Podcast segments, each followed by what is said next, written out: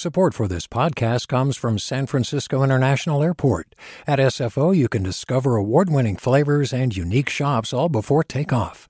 Learn more about what's at SFO at flysfo.com. Hey, it's Glynn Washington from Snap Judgment. And if you love what you're hearing, and I know you love what you're hearing, please consider becoming a KQED member get special access to cool events, behind the scenes footage, and so much more. Plus, you'll sleep better at night knowing you did your part for the community you depend upon. It's in you. Please be in it. Visit donate.kqed.org slash podcasts to sign up now. That's podcast with an S. Thanks. From KQED.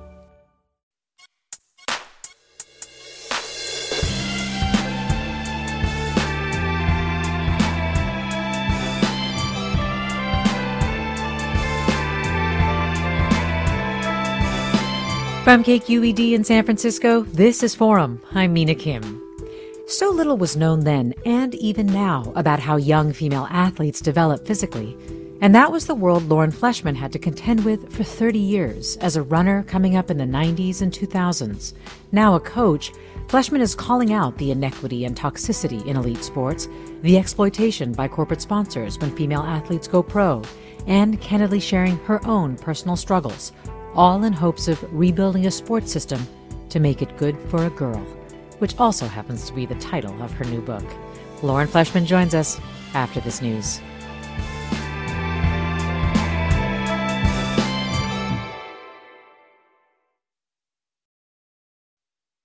Welcome to Forum. I'm Mina Kim. Lauren Fleshman set records as a runner at Canyon High School in Santa Clarita Valley. At Stanford, she won five NCAA titles. As a pro, two national championships. But throughout her career, Fleshman saw many elite female runners leave the sport, devastated by injury, eating disorders, and psychological stress. We fold and smash women and girls into a male based infrastructure and then scratch our heads when the same friction points show up again and again, she writes. The refusal to acknowledge this is causing incredible harm. Her new book, part memoir, part manifesto, is called Good for a Girl A Woman Running in a Man's World. Lauren Fleshman, welcome to Forum. Thank you so much for having me on. I'm excited. We talked before the show about how my sister also ran cross country for Canyon High in the late 80s under the same coach you did uh, for a very short time before we moved away from Santa Clarita in the middle of her freshman year. But I could tell in reading your book how much your love for running really blossomed there and how you felt invincible. What what do you love about running? What does it do for you? Well, it started as just a you know way it does with a lot of kids that burst into a run before they're even ready and they tumble constantly. I think there was a natural urge to move my body, and then once I started moving quickly, it was a way to connect with my body like my animal self. It was like the faster I went, the more primal I felt, and and as you push your limits in something, you know, it narrows your focus to yourself and the earth. Um, and so that was addictive, really. And then once I started realizing it was a team sport in high school, it brought all those other elements. You know, DeLong is such a wonderful coach and he created an incredible community. So being able to connect with a friend group, um, people that were just so open hearted, open arms, and pushing ourselves to, to new places together, that was that was something that I also really loved. And the exploration aspect of running. It wasn't like I was on a tennis court every day. I got to go places. I got to see the mountains that I previously only saw from my kitchen window. I got to stand on top of them. And that was something that I never, I've never been the same. No matter where I go in my car, I'm always looking out my window for where the trails might be. Yeah, that's such a great description of all the incredible things that that running can bring you, which also, when it's set against what clearly started as an inkling um, that girls and boys developed differently physically, and that the way that girls developed differently was something that should be almost avoided, um, mm-hmm. is kind of what makes it so sad. Can you give me a sense of when you started getting those inklings, what kind of messages you were receiving? Yeah, I think the first messages that I was receiving was was an empty space where a message should have been, and that mm. was middle school. And I was a late bloomer, so my body didn't change um, from female puberty until 16, 17, really. But around me in middle school, um, that's when breast development on average begins occurring. And the girls that I previously ran around the neighborhood with were less enthusiastic about playing hide and seek. And, um, and there might have been social elements to that too, but one was definitely the body. There was a lot of holding their chest down, a lot of discomfort in their breasts. Um, people that weren't just wearing a sports bra around. There wasn't the adequate support. So just the, the embodied experience of moving was changing all around me. And it wasn't being talked about. Breasts were only sexualized. They weren't talked about as a part of our our being, like our just our body, like an elbow or a hand that is going to impact biomechanics and physics when you move. And it just wasn't acknowledged. And that's when girls are dropping out of sport at twice the rate of boys. And we lose half of girls from sport by age 17. And that's an international phenomenon. It's not just a United States thing. And of course, there's a lot of factors contributing to that. But the one we don't seem to talk about is bodies changing um, and how that is impacting someone's psychology, that how they relate to their body, and how they view movement as a thing they will or won't continue doing. So, if this were a sports system that was good for a girl, as is the title of your book, how would puberty be talked about? How would it be treated? Oh, that's such a good question. If I really can frame a lot of this as like, if this happened to males, what would happen? Um, there would be a sports bra in every locker. Right around that age, it would be a federally issued piece of equipment. It would come just like um, jock straps. You know, it's like understood that there's going to need to be additional support there's going to need to be conversations had um, and there would be um, breast education just like being able to say the word breast without flinching and having those kinds of expectations of our of our teachers or whatever the health teachers etc and um, and then at every stage in the, the passage that you read about being squeezed into this male based system and there's these predictable friction points that come up over and over again those are all those all begin with just the body itself changing. And so anytime the body is changing, we need to be talking about it, acknowledging it, and asking ourselves if the system is supporting it. Is there a need being that's not being met here? Another one of those friction points frequently is also menstruating or your period. You wrote in the book, a period was a rite of passage into womanhood, and womanhood didn't stand for anything I wanted. How would you reframe the importance of a period to a female athlete now as well? Well, yeah, period. Still, 87% of girls in this research study from two years ago don't feel comfortable talking to their coach about their period. Um, and over half have menstrual dysfunction. And, uh, and that is related to the sporting environment of n- inadequate nutrition and the demands being asked of the vi- body, not evening out with the um, fuel being provided to the body. And so, if we have an environment where we know dysfunction is happening in large amounts, but people can't talk about it, that's obviously a huge problem. Um, but we also have, when, like, a period is something that I feel like either isn't talked about or it's talked about with euphemisms. Um, we can't just say the word usually. It's something that next we associate with ickiness overall as a society. Like there's like a, a dirtiness um, around it that is in a lot of our lexicon. And then we also have um, fertility. That's the other, the third thing. Like I'd say most female bodied people would know those three things, whether they're spoken or not, that those are what a period is about but it's also this monthly cycle of these hormones. It's like a very rich symphony of hormones that impacts way more than fertility, bone health, immune function, libido, mental health. Um, just to name a few, recovery rates, pain tolerance. And so when you're having menstrual dysfunction, it's not a matter of like, I think a lot of young people think, oh, well, yeah, bone density, that's way down the line. I don't need to worry about it right now. Or babies, not on my radar whatever. Um, but no, it's it's affecting you now. Not getting your period regularly is is immediately negatively impacting your goals and your coach's goals. And so we need to be talking about it. Yeah. I was struck by how it was a point of pride for you almost to have not had it till you were 17, like you had been able to keep it at bay, um, as opposed to what you're describing now, which is if that is happening consistently, that's actually a point of being able to talk about it in the way that it contributes to your athletic performance.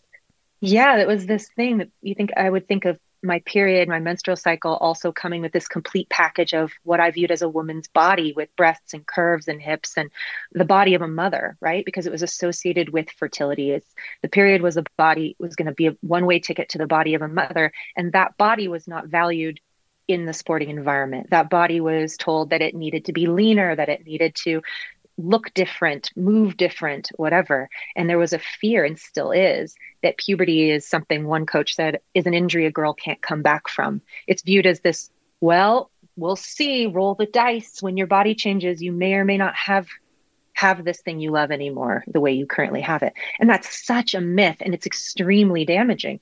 In fact, getting your period, going through these body changes is a it is a rite of passage for an athlete for much more than motherhood or whatever you all the record holders um, in our sport and in sports are from people in their woman body. They're grown-ass women in a woman body. And so you need to go through these changes to get to your ultimate strongest self. And even though those changes may commonly cause a period of time where you're making adjustments you feel uncomfortable you may plateau in performance or even get a little bit worse for a short while we need to welcome those changes with open arms because they're taking us to our strongest self and the place that we ultimately want to go. Yeah, it sounds like you're almost describing the the need to reimagine what success means for athletes. Mm-hmm. Yeah, especially for athletes of that age. If you're not acknowledging a completely different performance trajectory for 12 to 22 year old female bodied people, the sports system was made for 12 to 22 year old male bodied people whose puberty and performance trajectory tends to be linear. You get out what you put in, hard work equals results, like all these refrigerator magnet wisdoms that we like to say about sports, they don't apply in the same universal way to female bodied people. You can work harder when you're in the, the throes of puberty and get worse for a short period of time. Um, and so we have to reimagine what success looks like, as you say, to include periods of plateau, periods of decline, even in one measurable way, while improvement is happening in a bunch of invisible ways under the surface that take longer to bloom. I love this idea of so much happening invisibly that is so positive. Um, and just thinking about it in those ways is so different you talk about the kinds of messages that we get about female puberty and periods and breasts and so on from society. It sounds like some of it also came from your family, your dad. Yeah, I think that um, my dad was misogynistic and he was very much like the patriarch of the family. He was also an extremely loving father and my biggest fan and wanted to knock down every barrier in the world for his daughters um, and and then treated my mom very differently uh, which was less empowering and you know there's studies that show that that men want independent um, outspoken daughters, but they don't necessarily want the same qualities in a partner in hetero relationships. And that, I mean, that's really striking. And that's what I was living. It's not an uncommon experience, even though the details of the alcoholism or some of those things might not be present everywhere. Um, but yeah, his, his, he, he sexualized women and women bodies a lot. He commented on, um, the top track and field athletes the first time I watched the Olympics on TV as a freshman in high school he talked about how one of like he noticed that they one of them was beautiful and he made sure to comment on that there wasn't a lot of commenting on the performances themselves or the bravery or the courage and so you watch the way people watch others yeah. you know like we talk a lot about how i'm a parent myself we think a lot about what we say to our kids how we teach our kids but really they're like watching us interact with our world yeah. and i tried to capture that in the book because i want people to read this book and realize that it's not just the spoken things they say, but the things that they um, are believing in themselves. More with Lauren Fleshman after the break.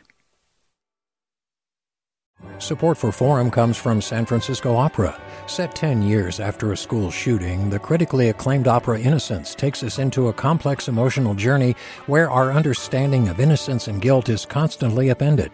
Kaija Saariaho's ethereal score collapses the past into the present as a community of survivors grapple with how to move forward.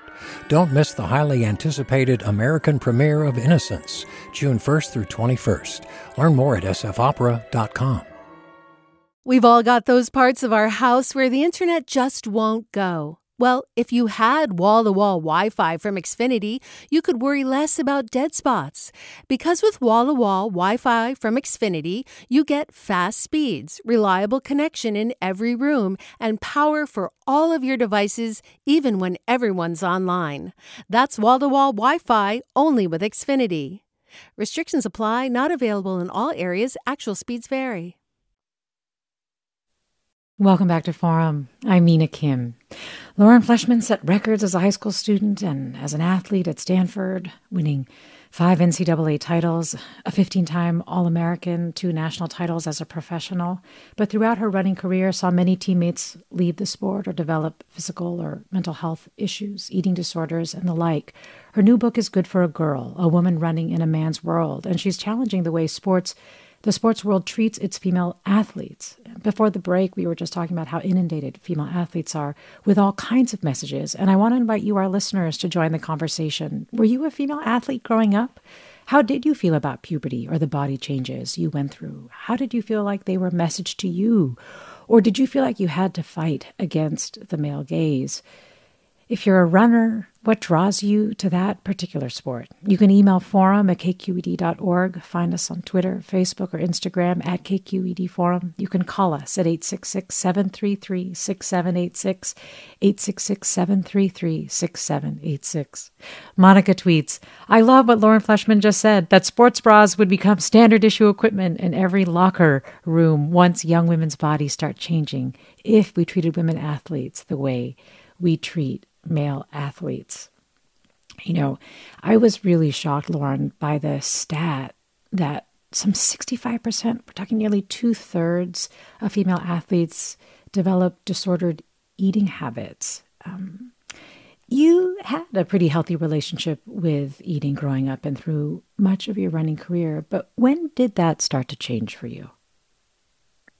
It started to change when um, I started to believe the messages that there was an ideal body and that that ideal body looked different from my own. Um, that there would was this extra two percent of change to my body that could be the difference between winning and losing, and that um, an, a disciplined female body of a, you know, it was around age 20, 21, where the messages finally started to impact me and not just the people around me, that I would be better if I just lost a few pounds. Uh, that there's this misnomer that you people will look at the physiology and uh, like a little formula that shows your VO2 max or your you know based on kilograms body weight as if that's the only factor.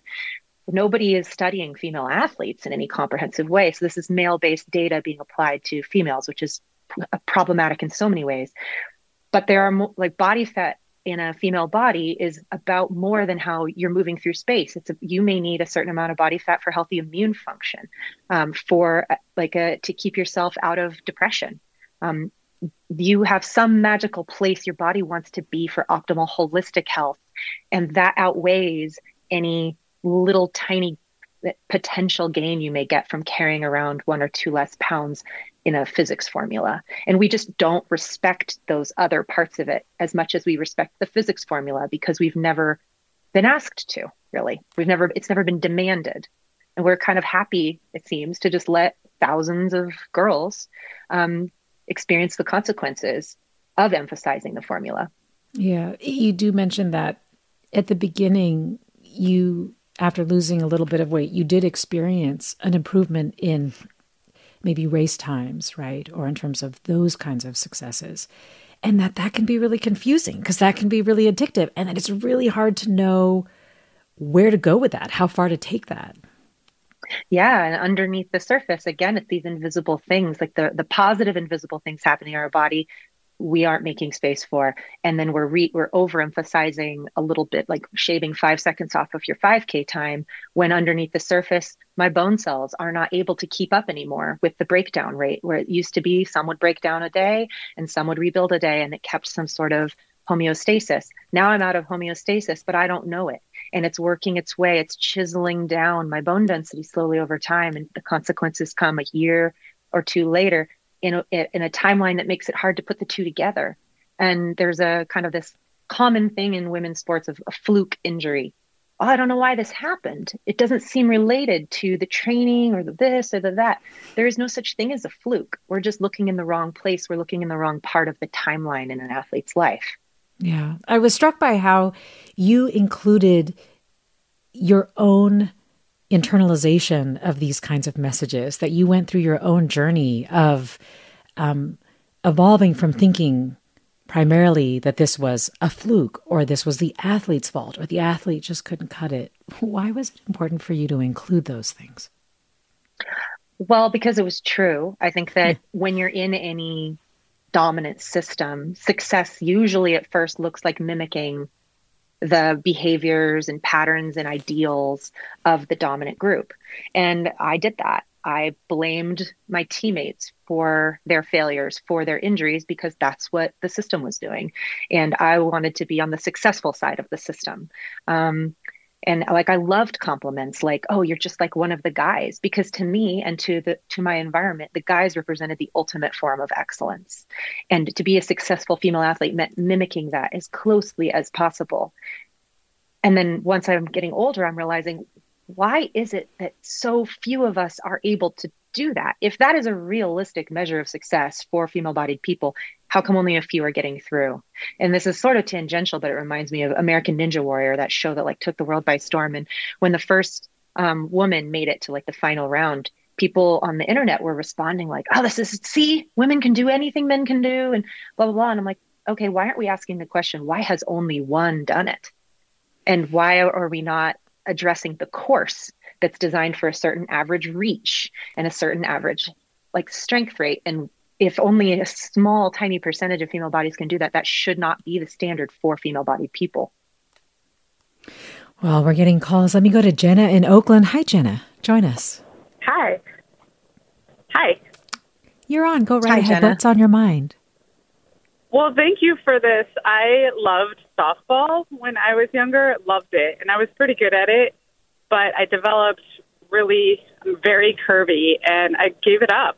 I quit because of comments that grown men, including fathers, made uh, about me, about uh, that I'd hear them make about other girls, and there was zero support for periods or boobs.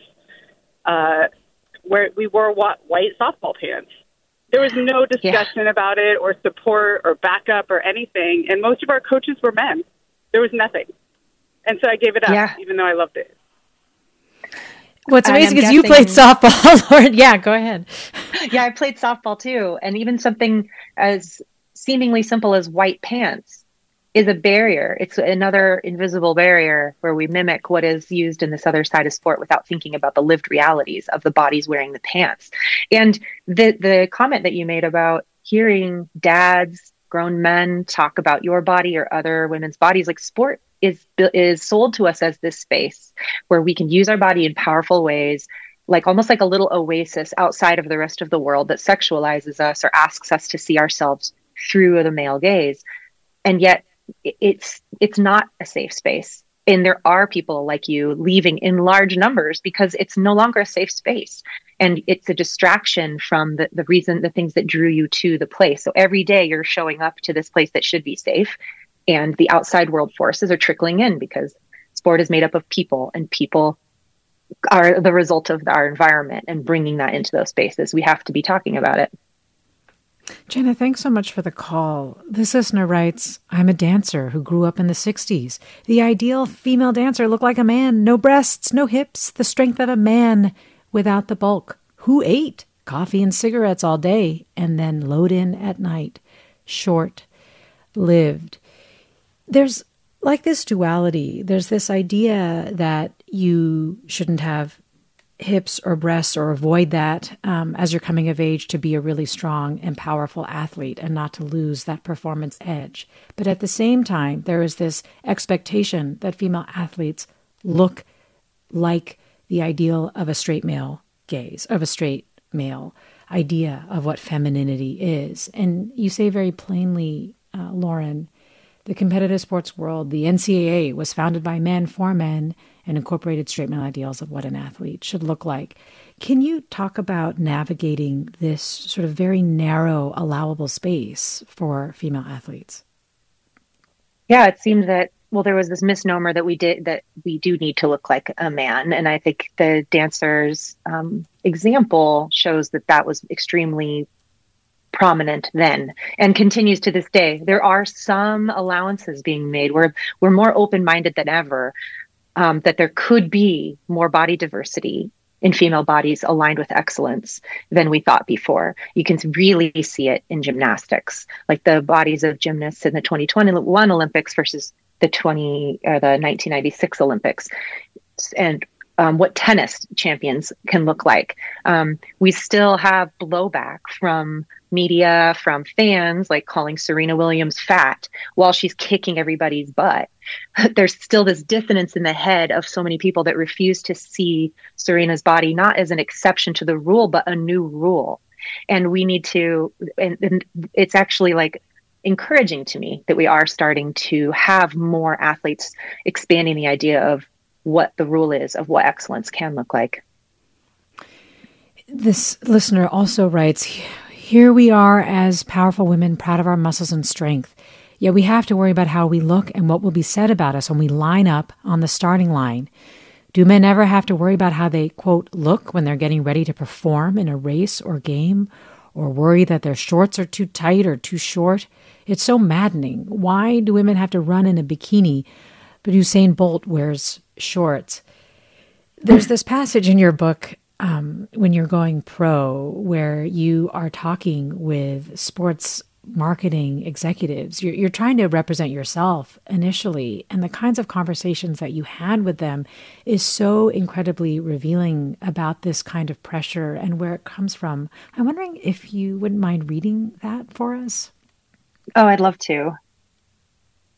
Every sports marketing executive I met with was a cisgender white man.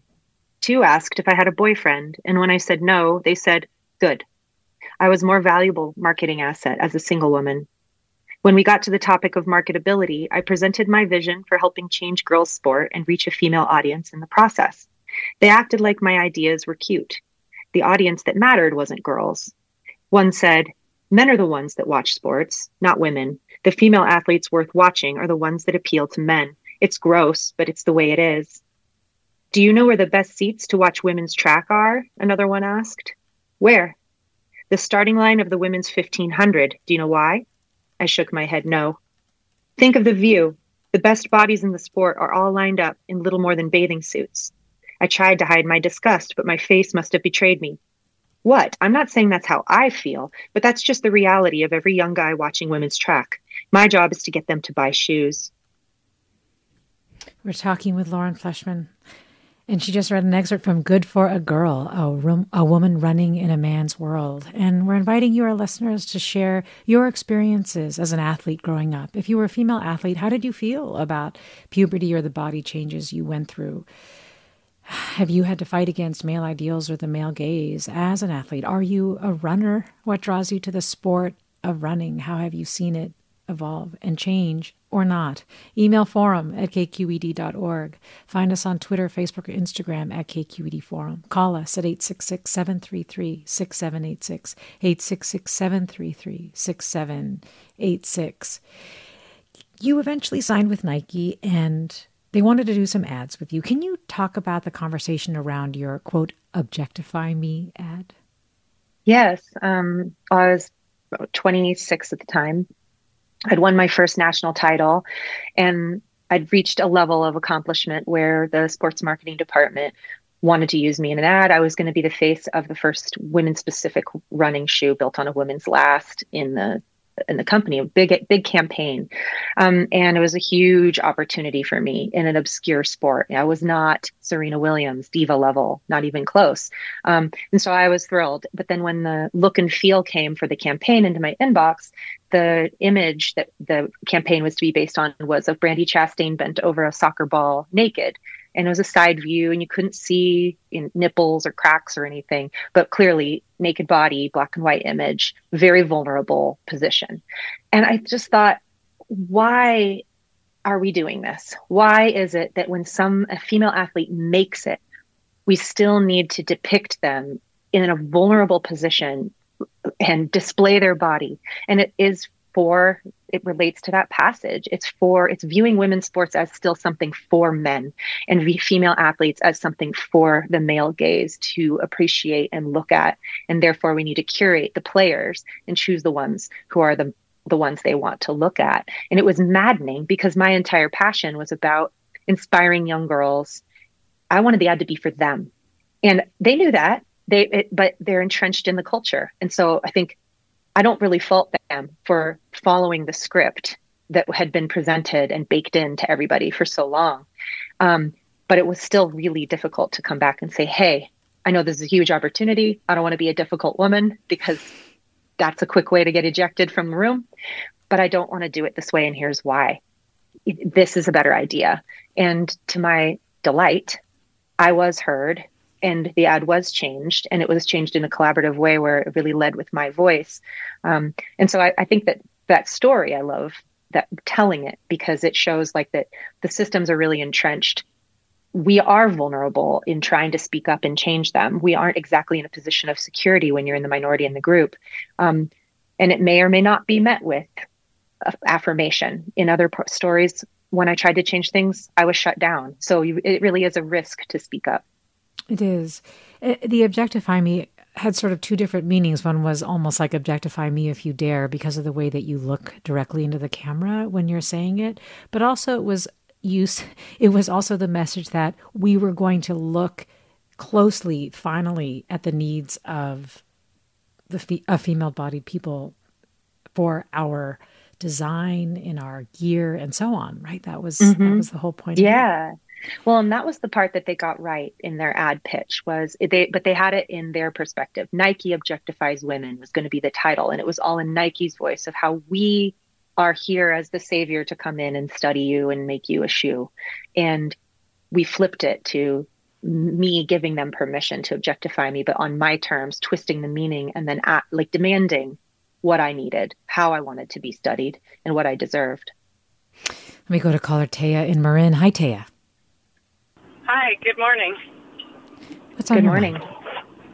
I just uh, wanted to thank you for this and ask uh, I didn't hear your whole broadcast, but whether or not you're familiar with the work of Dr. Stacy Sims, uh, whose slogan is "Women are not small men."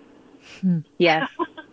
oh, yes, okay. Dr. Stacy okay. Sims' work is really um, important and was a, a really powerful book for me to read. Just a book focused on female physiology, female performance, the embodied experiences of the female body, and I think that there's still a lot of work that needs to be built upon her work. And I know that she's been extremely brave in pushing that forward.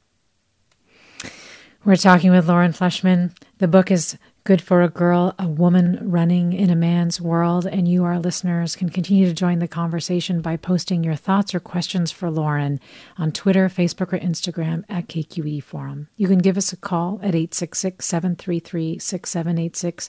You can email comments and questions to forum at kqed.org. Are you the parent of a female athlete? Is what you are hearing resonating with you? Is it raising concerns about your own? Child's health or development? Are you a runner? What draws you to that particular sport the way that Lauren is? If you look back on your experience as a female athlete growing up, do some of these experiences resonate with you? Stay with us for more after the break. This is Forum. I'm Mina Kim.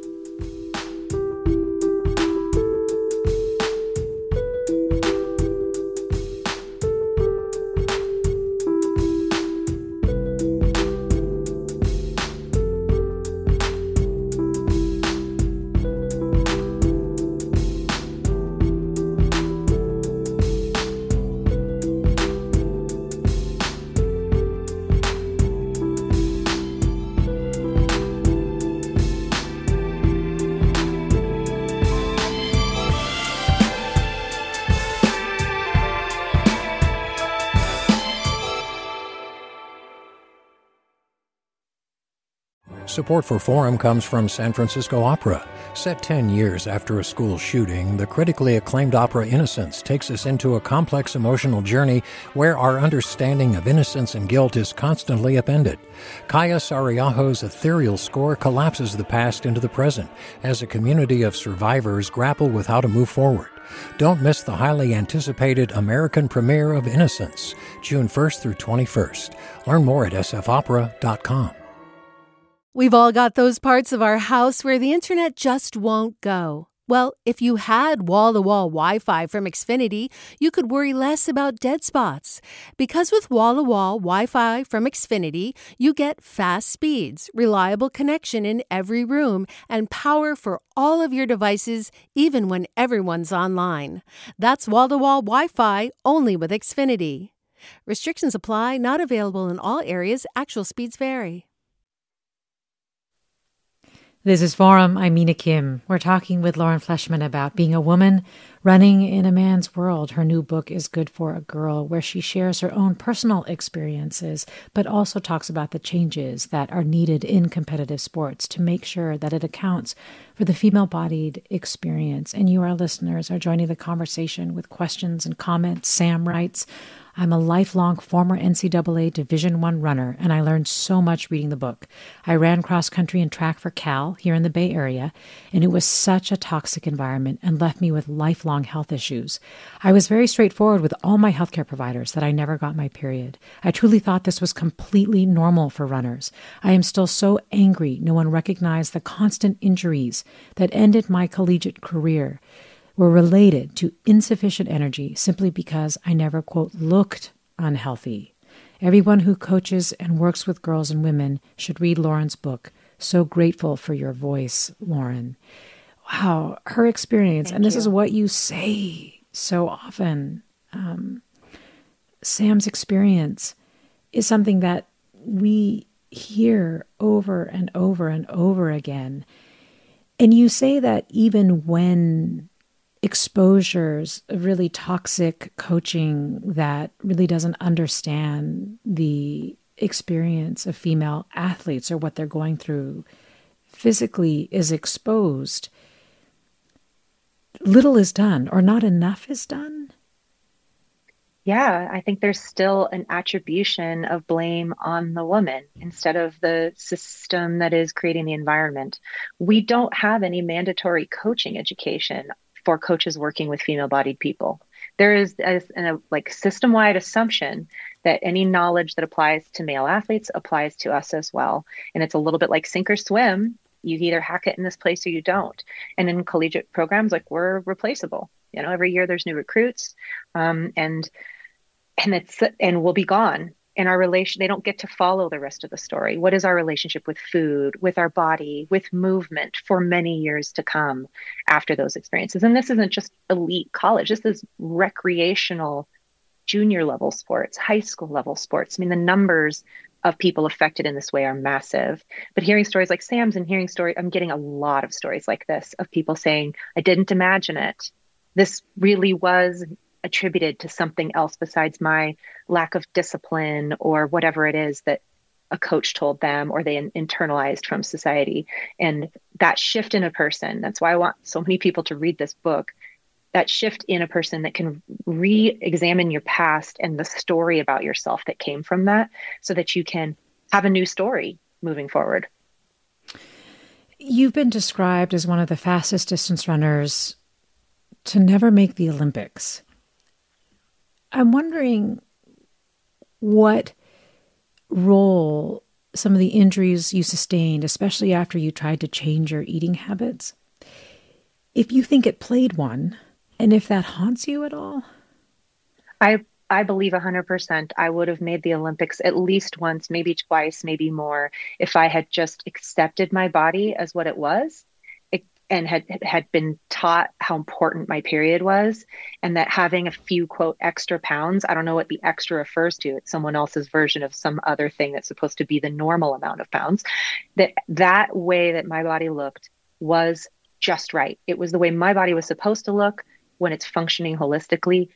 I for sure would have i think made the olympic team. You can't um, it's so hard to make up for the time you spend on the bench injured, starting over, over and over again, those consistent years of stringing together training and racing. I mean, that's priceless. Not to mention just walking around more confidently in your body with less of your energy dedicated to someone else's opinion of you, someone else's value of you, how you're being viewed, what body comments your agent, that coach, that spectator is making, that media reporter about your body. You tell the athletes that you coach, or you ask them this question what is running to you, and who are you? If there are no races, no championships, no money to be made, no performance aspect at all, then what? I guess I'm wondering if you ask that question because it's questions you asked yourself, especially in the wake of what sounds like an experience of what could have been with regard to the Olympics. Yeah, I think that I, um, the Olympics is an important part of the story because it's the ultimate example in my sport of externally validated success. And whatever that externally validated success is, it could be in STEM, it could be in academia, it can be in all kinds of places. We're expected to morph ourselves and change ourselves in order to meet that kind of, and any number of wounds, like shrapnel, is accepted as part of that rather than questioning the thing itself. So I'm glad I didn't make the Olympics because I couldn't have written this book because it represented a fundamental challenging of why do I actually love to run? I, I, when I had the dream taken away from me, if I were going to continue to pursue the sport, I had to reconnect with that that child self that loved movement, that felt like an animal, you know, that loved teammates, that loved the long run, that loved putting my arms out like wings as I went down a downhill through Huddart Park or whatever. Like I, I didn't need to outgrow that version of me to be successful. I actually needed to reconnect with that version of me more strongly. Oh, let me go to caller Anne and Orinda. Hi, Anne, you're on. Hi, thank you for the fascinating conversation. And I'm part of a women's water polo team with women aged 38 to 78. And many of us wanted to play when we were younger, but it wasn't available to us. And it's absolutely been a wonderful experience. And one of my favorite things to do is to be around people, primarily men, and say, What sport do you think we play?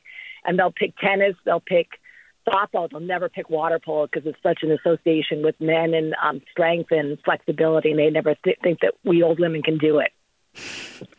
That's amazing. And that's awesome. Thanks for sharing that. Um, Mary writes, Thank you for addressing this issue. I was a competitive springboard diver, and in addition to the pressures to keep our bodies, quote, perfect for the judges' gaze, the greatest critiques of our bodies and our food consumption came from girls and young women on our teams. I remember my co captain on a swim team declaring that she had only had a box of raisins that day, and her wondering aloud if I too had been able to skip breakfast and lunch. In a sport like diving, where balance is crucial for execution and safety, the deprivations of calories that I and my teammates pursued was likely implicated in injuries we suffered. This was the 80s, so I hope things have improved. Well, with all the salads, Lauren Fleshman, that uh, all the runners that you encountered when you were running so competitively and burning so many calories, it certainly wasn't improving during your time, right? No, and, and based on the my direct messages inbox of high school and college athletes today, it is still very much alive. And the research studies that are from the last five years, that is in some ways getting worse um, because of social media and the internet are creating this idea that a 28 year old Olympian diver, a female diver's body, is what excellence looks like and should therefore be applied to a 19 year old's uh, elite athlete diver body when they're at a completely different physiological stage of life. When they should be softer there should be that. It, we need to make space for it but we're not acknowledging and valuing the different path. And that is that that still hasn't changed. And that's why I'm writing the book because we have to we have to make that um, fundamental shift in our thinking. Yeah. Besides reading the book, if people want to participate in making competitive sports good for a girl, what is what something they can do? What do you tell people? Um, I think that well, there's other books that you can read. I think doing work on understanding um, body liberation because these are these are not just female athletes. These are female bodied people in the world that are dealing with societal forces. I mean, we expect culturally women to be at war with their bodies. That is just, we just expect it that we will have some diet or some dissatisfaction, some magic number of pounds that we we're still over. I mean, these things we talk about them. This is not like something everybody experiences, but it's so common that people talk about it over brunch. People talk about it on their run. People probably talk about it in the water polo pool. It's it's that incessant. And so if we can't examine that and question that, should we have 50% of the population at war with their bodies and have um, static clogging up uh, valuable real estate in their brain uh, that they could be using on their passions, on their unique contributions to the world, on loving bigger, on feeling more joy. Are we willing to pay that price? And by looking at sports, we can see how the price shows up in injury rates, in bone density, in menstrual dysfunction. And so I can make an argument through sports that's compelling that says, here's how we can measure it. It's much harder to measure on a societal level, but both are influencing each other. You've been concerned that drawing attention to bodily experiences that are different, female bodied experiences, male bodied experience, and so on, could be weaponized by people who want to continue to either deny certain opportunities to female bodied athletes or to deny trans athletes an ability to participate on the teams they should. Have you seen evidence of that? How did you reconcile that if you have? Absolutely. I mean, difference has historically been um, a weapon for exclusion and oppression. And any difference that you can point out, see, you are different. You're not fully human. You aren't fully deserving of rights uh, as determined by the group in power that tends to be mostly straight white male, um, cisgender male. And so we, we still have those factors it's safer than it's ever been to talk about difference. Um, in Black Lives Matter movement, people talking about, I need you to see color. I don't want you to be colorblind. I need you to actually see that my lived experience is different than a white person in order for me to have a shot at equal thriving, right? That's the stage we're in, in in culture right now that I think is an exciting time. But it's still not totally safe and when you look at the main arguments used to harm the trans community, it is people leaning into those biological based differences and then making the leap that that is enough of a reason to exclude, oppress, and dehumanize an entire group of people that deserves to participate in sport in gender affirming ways, that deserves all the benefits of sport that are available. Well, this listener writes, I'm not a runner and never have been, but I wonder when I see women line up at the starting line, what would women choose to race in at, say, the Olympics if they could choose? I've assumed those tiny suits with bare midriffs are for speed and coolness. Are they? I mean, it's hard to speak for all women, but I guess the yeah. other question of whether or not those suits actually do confer some kind of um, advantage, especially yeah. for distance well, running. let's be honest, if they were advantageous, men would be wearing them, um, and they're not. So it isn't about that. It is about the objectification of the female body. Now, similar to one of the earlier questions about how um, w- women and girls can be the greatest cause of our own pain by perpetuating the body talk, the weight talk, the box of raisins. The same is true, I believe, in uniform selection. Some small percentage of these female athletes truly do feel better in a bathing suit bottom and a little crop top and having as much skin showing as possible. And there's no internalized male gaze involved. I'm sure there's some percentage that are.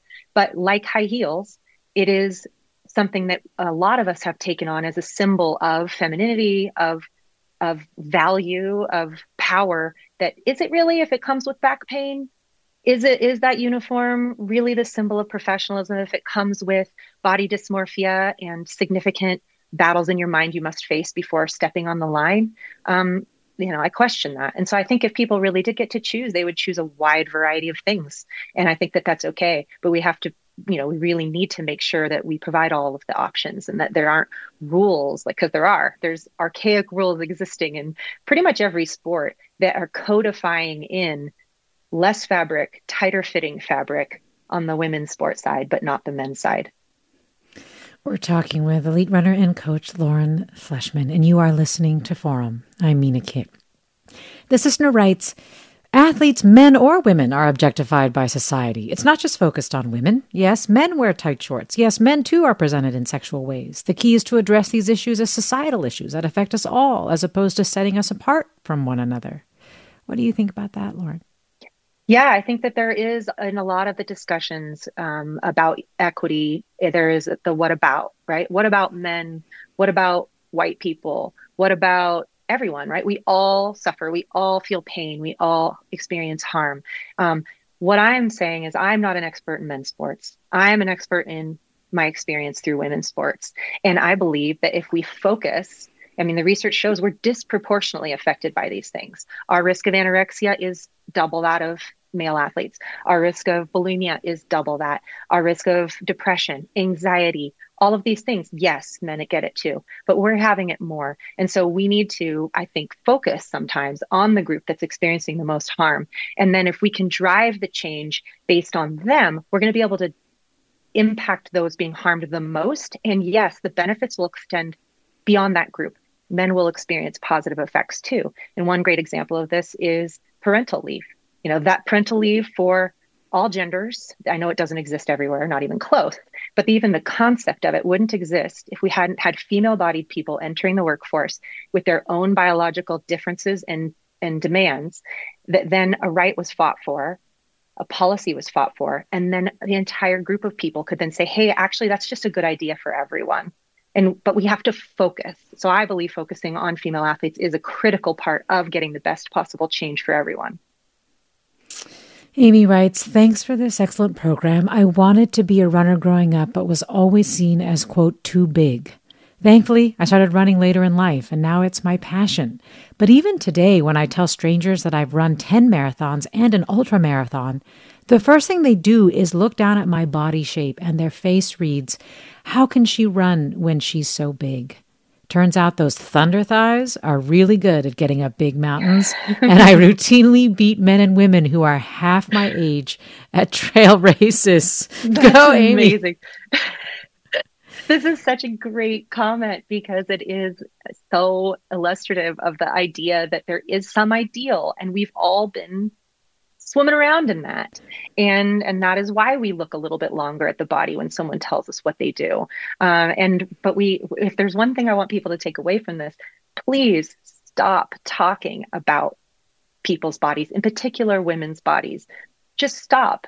Just ex- and, and take the assumption take un- take the understanding that you are going to have biases. They're not helpful. You're com- like I had people say, "Oh, but you don't look like a distance runner. You look like a heptathlete." And I'm like, "What was the point of that conversation?" like I just don't understand. It seems harmless to you, but to me, that plants a seed that's just one of many more seeds that's been planted in my life. And I think if more people knew how harmful those little comments were, they would stop doing them because I believe most people don't want to upset, you know, upset people and cause harm and self doubt. How is running for yourself today different from when you were a competitive runner? It looks a lot more like it did when I was a kid. Um, and I'm not, I think that sometimes in these conversations around feminism and sport and holistic health, it's viewed as like health versus perform or sorry health versus competitiveness that those two things can't coexist and so uh, when i answer this question i'm always afraid that someone's going to think i'm saying it's so much better if you just take the competitiveness out of it. Yeah. And that is absolutely not the case. And when you read my book, I think it's more of a matter of because we have the systems we have, it makes it harder to stay connected to your joy because of the systems we have and those friction points. It is not impossible. And there are many beautiful moments of joy and connection throughout the way. But we can eliminate those friction points so that it's easier to hang on to ourselves. And I now have a beautiful relationship with running that I'll hopefully have for the rest of my life. Lauren Fleshman, thanks so much for being with us today. Thank you so much. The book is Good for a Girl, a woman running in a man's world. Thank you, Grace Wan, for producing today's segment. Forum is also produced by Caroline Smith. Marlena Jackson Retondo is our engagement producer. Susie Britton is our lead producer. Our senior producer is Susan Davis. Our engineers are Danny Bringer, Brendan Willard, and Jim Bennett. Our interns are Lulu Ralda and Jericho Reininger. Our vice president of news is Ethan Toven Lindsey, and our chief content officer is Holly Kernan. I'm Mina Kim. Thank you, listeners. Have a great weekend. Funds for the production of KQED's forum are provided by the John S. and James L. Knight Foundation, the Generosity Foundation, the Germanacos Foundation, and the Heising Simons Foundation. Support for Forum comes from San Francisco Opera. Set 10 years after a school shooting, the critically acclaimed opera Innocence takes us into a complex emotional journey where our understanding of innocence and guilt is constantly upended. Kaija Saariaho's ethereal score collapses the past into the present as a community of survivors grapple with how to move forward. Don't miss the highly anticipated American premiere of Innocence, June 1st through 21st. Learn more at sfopera.com. We've all got those parts of our house where the internet just won't go. Well, if you had wall to wall Wi Fi from Xfinity, you could worry less about dead spots. Because with wall to wall Wi Fi from Xfinity, you get fast speeds, reliable connection in every room, and power for all of your devices, even when everyone's online. That's wall to wall Wi Fi only with Xfinity. Restrictions apply, not available in all areas, actual speeds vary all over the country. We need to improve reading in Wisconsin. Schools are changing the way they teach reading. I'm calling for a renewed focus on literacy. We have gotten this wrong in New York and all across the nation. And it's happening because of a podcast. I think your podcast has changed my life. And I'm going to share this podcast with everyone I meet. Sold a Story investigates how teaching kids to read went wrong. New episodes of Sold a Story are available now.